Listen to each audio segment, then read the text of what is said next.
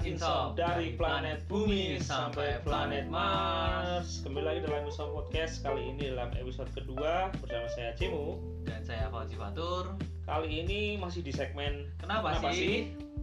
Ya, malam ini kita akan membahas tentang kenapa sih kita harus berhati-hati dalam bersosial media.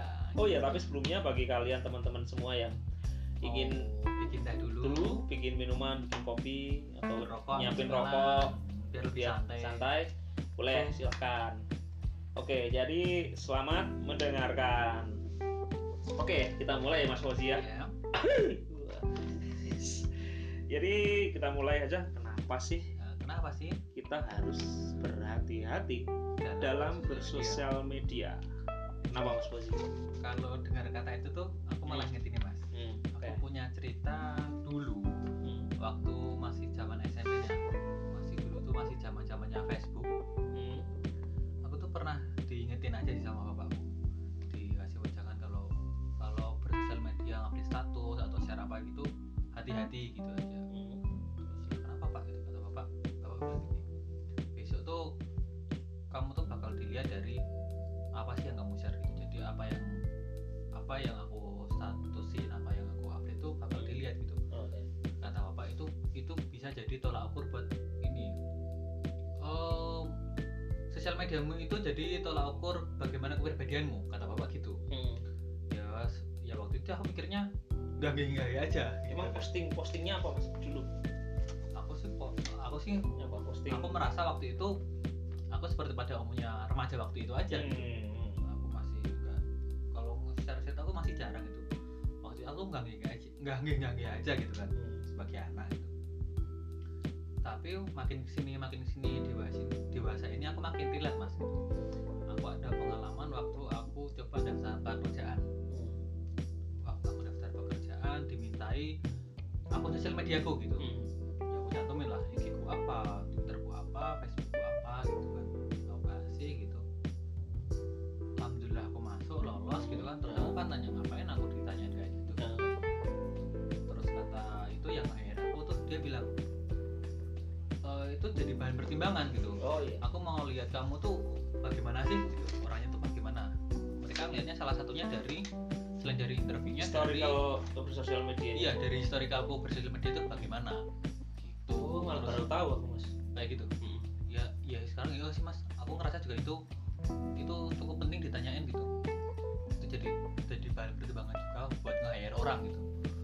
Jadi meski kita uh, masukin C V dengan embel-embel kita misalnya ini ya riwayat pendidikannya ini, pengalaman kerja ini, pengalaman, tapi kalau dari dulu riwayat bersosmed sosmednya kurang baik, kurang gitu baik kan, itu, itu juga jadi bahan pertimbangan. Waduh.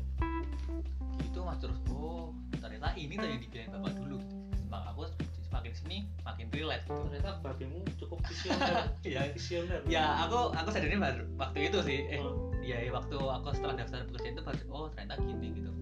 Kalau Mas Cimu sendiri ada cerita nggak kenapa atau ada pengalaman nggak sih atau ada alasan kenapa kalau kita aku, harus berhati-hati? Kalau aku dasarnya harus berhati-hati itu karena emang sering lihat kejadian di sosmed atau di apa ya YouTube sosmed segala macam banyak kan mas sekarang kayak drama ini sama ini cuma karena salah komen, cuma karena salah nulis, cuma yeah. karena faktor saling ejek, ujungnya ke uh, ranah hukum. Oh. Ini adu pengacara, ini nggak selesai-selesai. Dan saya yang saya bikin yang saya bikin miris lagi tuh kayak netizen kita tuh nggak gimana caranya apa menenggelamkan berita seperti itu, tapi malah mereka tuh seakan malah menikmati hal-hal kayak gitu gitu loh, malah kayak udah jadi asupan mereka sehari-hari permasalahan-permasalahan seperti itu. Yang mana permasalahannya itu kalau diselesai, diselesaikan secara langsung pun sebenarnya bisa, nggak usah ke ranah obrolan aja gitu bisa ya. Hmm, cuman ya payahnya lagi masyarakat rata-rata masyarakat itu malah seneng kalau ya nggak semua, cuman rata-rata yang saya lihat tuh malah seneng kalau ada drama seperti itu, malah kayak mereka nonton ini drama Korea. Oh sih mas, aku jadi itu. Aku juga aku juga relate sama itu yang hmm. gara-gara tweet, gara-gara posting di kehidupan nyata berantem beneran. Oh, kan maksudnya nggak lucu loh, maksudnya misalkan saya gara-gara salah komen postingan Mas Fauzi, Mas Fauzi baper, saya dilaporin, saya tiba-tiba di datengin polisi, kamu komen apa kemarin? kamu komen apa kemarin? Gak ada sampai polisi deh. Kalau misal aku saya cuma datang terus, saya cuma komen mas berantem beneran gitu kan, saya cuma komen gini pak, mas Fauzi jelek, kenapa ditangkap? Loh saya nggak terima. Iya kan? Padahal gara-gara postingan. Padahal kan cuma diselesaikan langsung ketemu orangnya kan sebenarnya bisa, bisa gitu. Aku malah juga inget ini mas. Mm-hmm. Okay. Ingat ada tokoh masyarakat, mm. publik cukup cukup berpengaruh. Gara-gara cuitan dia masuk bui gitu. Itu itu kemarin ramai banget. Tokoh apa itu? Ya ya dia cukup punya nama lah. Aku nggak berani okay. sebut di sini uh, gitu kan. Nggak berani ya itu. Nggak berani. Takut ntar ada apa ya? Mondar mandir gitu kan, depan rumah serem. Pas napasnya berhenti, nanti yang keluar sales gitu. Sandal refleksi. Aduh. Wah. Gitu lah. Kita udah adem panas, takut aku dikebukin, eh ternyata yang keluar mbak-mbak, eh mas-mas gemulai pakai produk sandal refleksi. Aduh, ya itu mas. Ya itu kan, gara-gara cuitan, gara-gara apa, masuk bui, gara-gara ya, apa, gitu kan serem. Terus ada pengalaman lain nggak? Itu kan kalau ngomongin sosmed pasti nggak ada habisnya ya mas ya. Pasti ada dari uh, segala platform, ada W A, W A ini seru ini mas. W A, W A. Kita kan pasti sering nemu kejadian di grup W A keluarga. Aku ada cerita. Ada cerita guys ya. Ada cerita ibuku. Ibuku punya grup gitu kan. Dia pernah pernah dapat broadcastan dari temennya. Hati-hati. Tanaman ini bisa oh, membuat buat, apa? apa gitu, membuat fakta nomor fakta nomor tujuh bikin kejang-kejang. Ya, itu hati-hati tanaman ini menyebabkan ini, ini. Hmm. Terus. Ibu kan cerita sama aku tuh, nih ada share kayak gini gitu kan terus. Loh, kita kan punya tanamannya di rumah gitu kan. Ya. Kan ya, bener nih gitu ya. Kan kita punya. Ibu kan juga terus kepo gitu. Hmm. Terus tanya sama. Kebetulan ibumu punya kesadaran uh, harus cari tahu nih. Ya gitu sebelumnya kan tanya sama temennya dulu nih. Dapat info dari mana, mana? Gitu dari kan? Ini kodok ngorek enggak sih dari grup sebelah katanya gitu kan. Oh, tapi ibuku masih penasaran masa sih gitu. Terus ibuku coba apa namanya cari-cari cari info bener nggak sih hmm. tanaman ini membuat ini, tanaman ini menyebabkan ini gitu kan. Hmm. Setelah dicari-cari ternyata nggak juga gitu kan.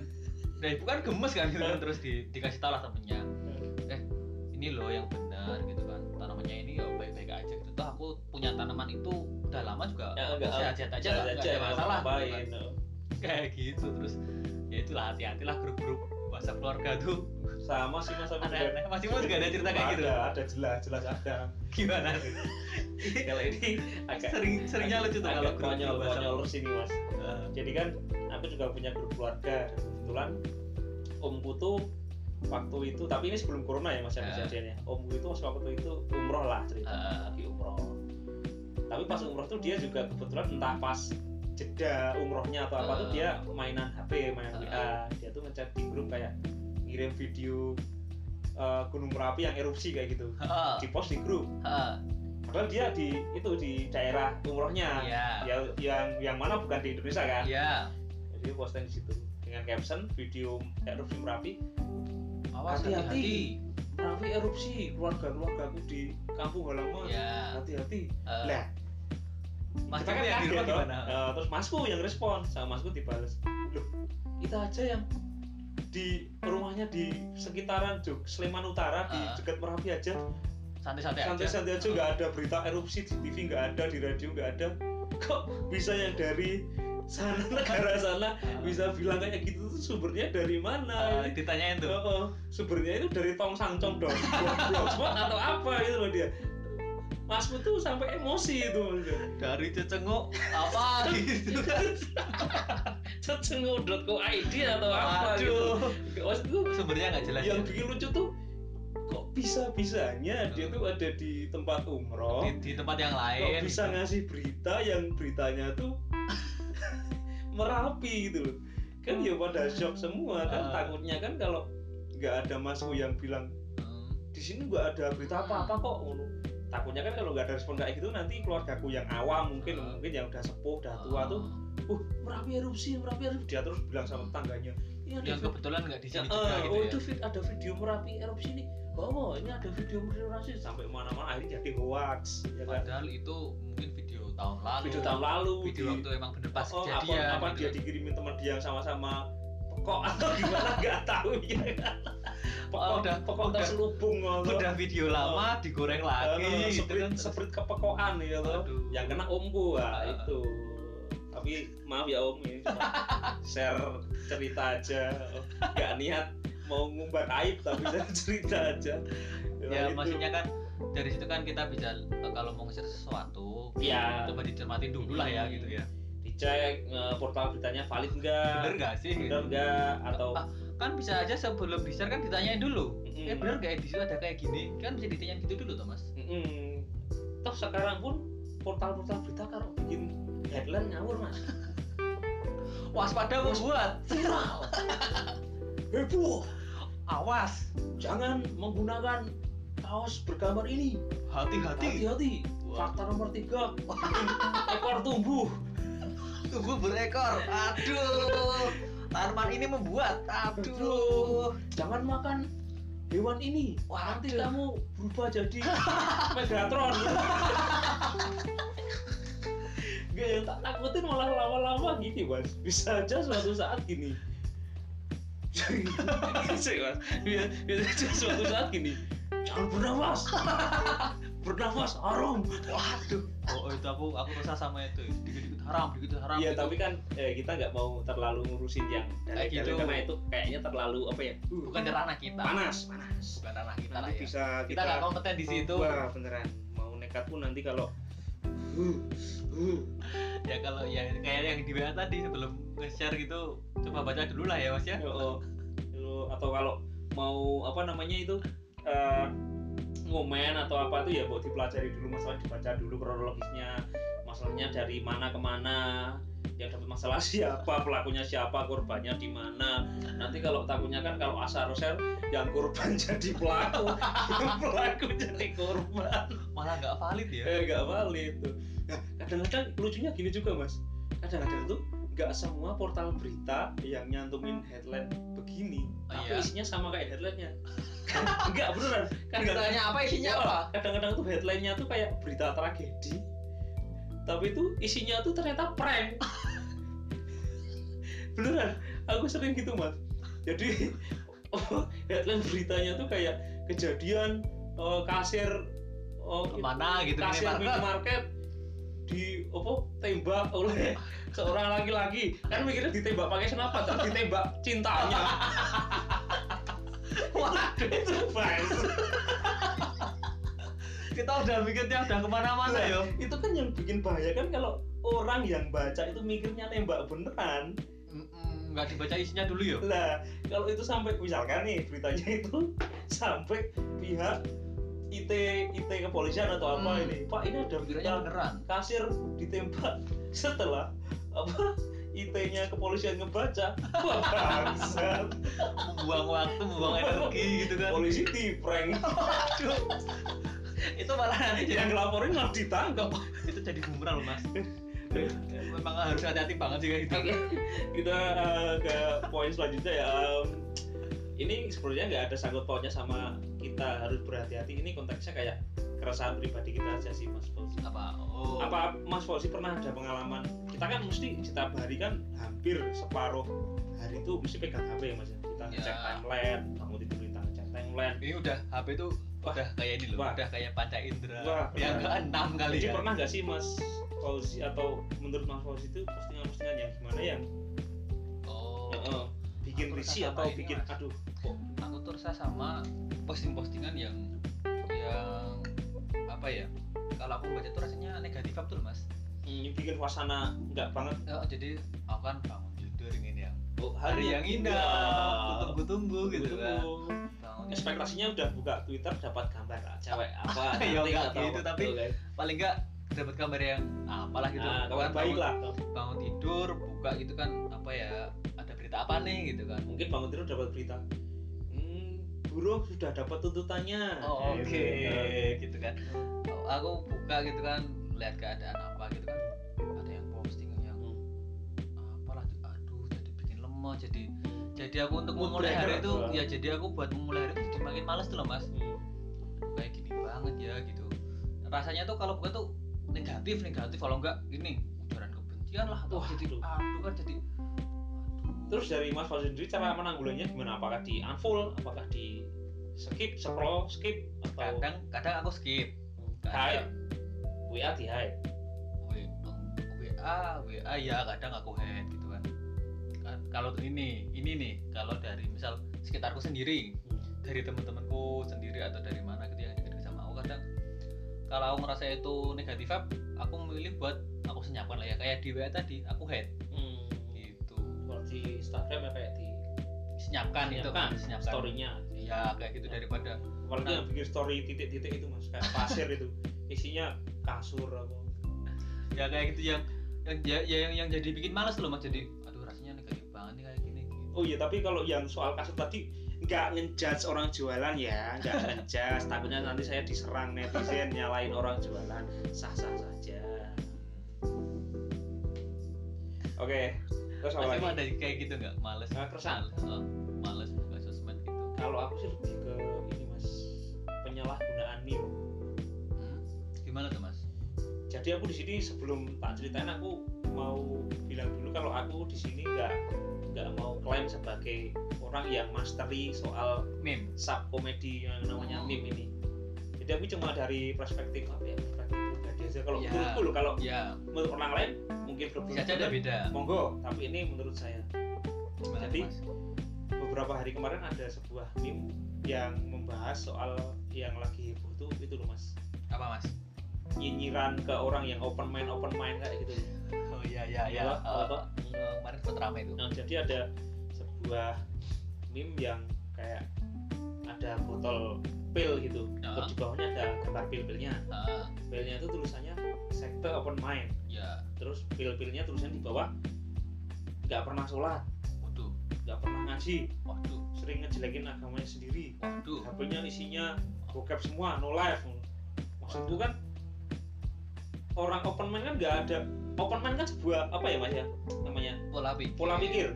Ya mana ada hubungannya sama nggak pernah sholat, nggak pernah ngaji, sama H P-nya isinya bokep, no life, jelek-jelekin agama sendiri. Sekarang kalau jelekin agama sendiri nggak usah permen mas. Iyalah yeah, yeah. Sama kalau ibadah sama ngaji itu kan asupan spiritual setiap orang ya yeah. Nah yang aku takut itu kayak gini mas, aku kan juga punya teman-teman yang mereka tuh punya kadang punya uh, oh kadang mereka tuh punya organisasi, punya movement yang Uh, tujuannya tuh mulia gitu loh. Yeah. Ada yang empowering korban rasisme, mm. ada yang membela hak-hak orang tertindas, orang, ter, orang tertentu, orang tertindas kayak gitu. Dan mereka kan kalau di sosmed kan pasti seringnya vokal kan. Yeah. Selagi mereka juga action di real life, mereka juga vokal di buat campaign ya. Uh, tapi dari aku nggak nggak ikut ya mas, nggak ikut secara langsung. Cuman aku di sosmed juga sedikit-sedikit ikut membantu vokal lah. Yeah. Tapi kalau di lapangan aku belum yang banget-banget. Jadi yang yang ditakutin tuh pernah kejadian. Jadi temanku tuh vokal tentang apalah empowering suatu korban rasis kalau nggak salah waktu itu. Dia nulis panjang banget di snapgram-nya, nulis bla bla bla, jangan gini jangan gini, kalau jangan ini nggak baik, kita seharusnya jadi orang tuh yeah. ya gini gini gini gini gini. Terus ada yang komen, yeah. so open minded lu tai. Makanya itu mas yang bikin miris. Kok bisa dikaitin kayak gitu? Ya itu karena emang karena efek dari penyalahgunaan subkultur komedi yang salah gitu loh. Efeknya buruknya kayak gitu.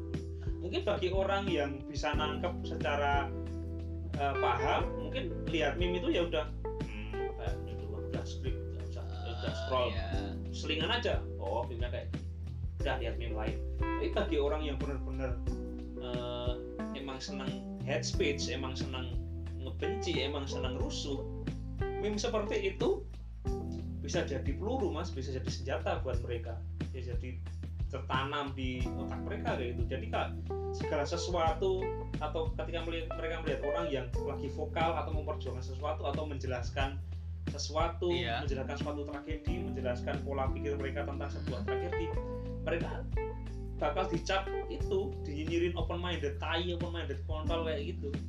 Maksudnya kan kasihan mas. Aku malah heran. Itu orang yang sebetulnya sebenarnya udah udah baca belum sih?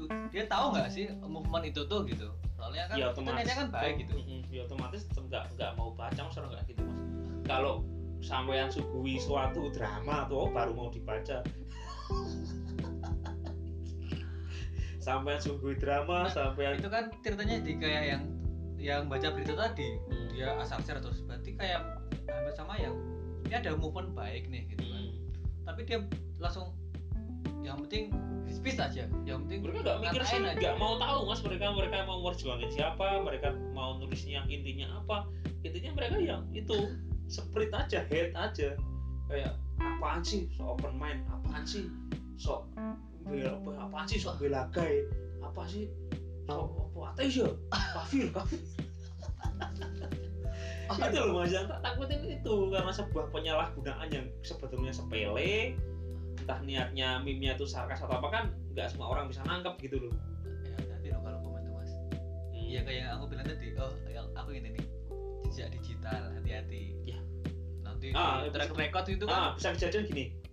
Misal kita komen, kita komen suatu postingan kita komen hmm. uh, keceplosan atau emosi. Kita enter, jedes. Terus ada orang screenshot.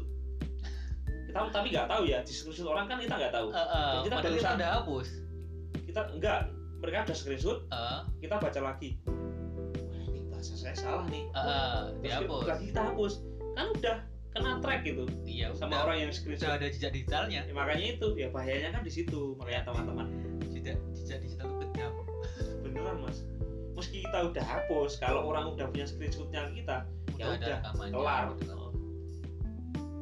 itu guys. Jadi ya dari semua pembahasan kita ya intinya itu setiap ada berita, setiap kalian lihat berita dari portal online ya ditelusuri dulu lah, dibaca dulu, dicermati dulu. Kalau oh, portal-portal beritanya dari mana? Misalkan dari senggak jelas tong sangcong dot com atau cetangok dot com, blogspot atau apa ya, buat jangan dibaca.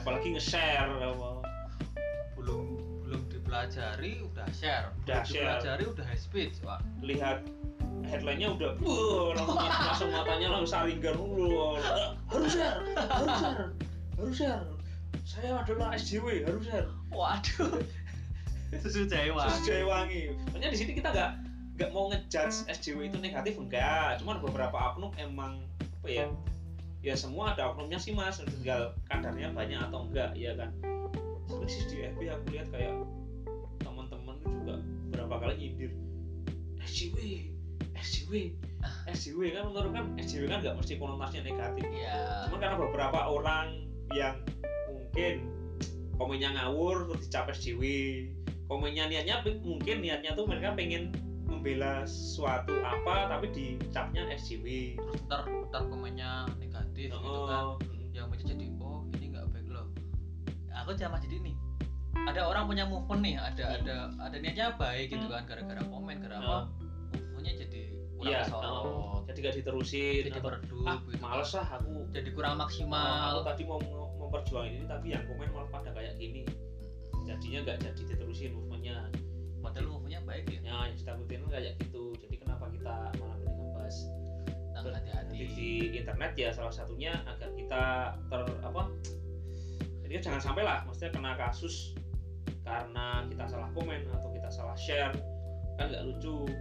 Lebih lebih bijak lagi. Lebih bijak lagi lah. Jangan sampai ini kok kita komen yang negatif-negatif gitu. Mungkin kebanyakan orang mikir kalau kita posting dengan kata-kata yang kasar. Komen dengan kata-kata yang saru, eh, saru dalam artian dalam bahasa Indonesia kata-kata yang apa ya mas? Vulgar ya?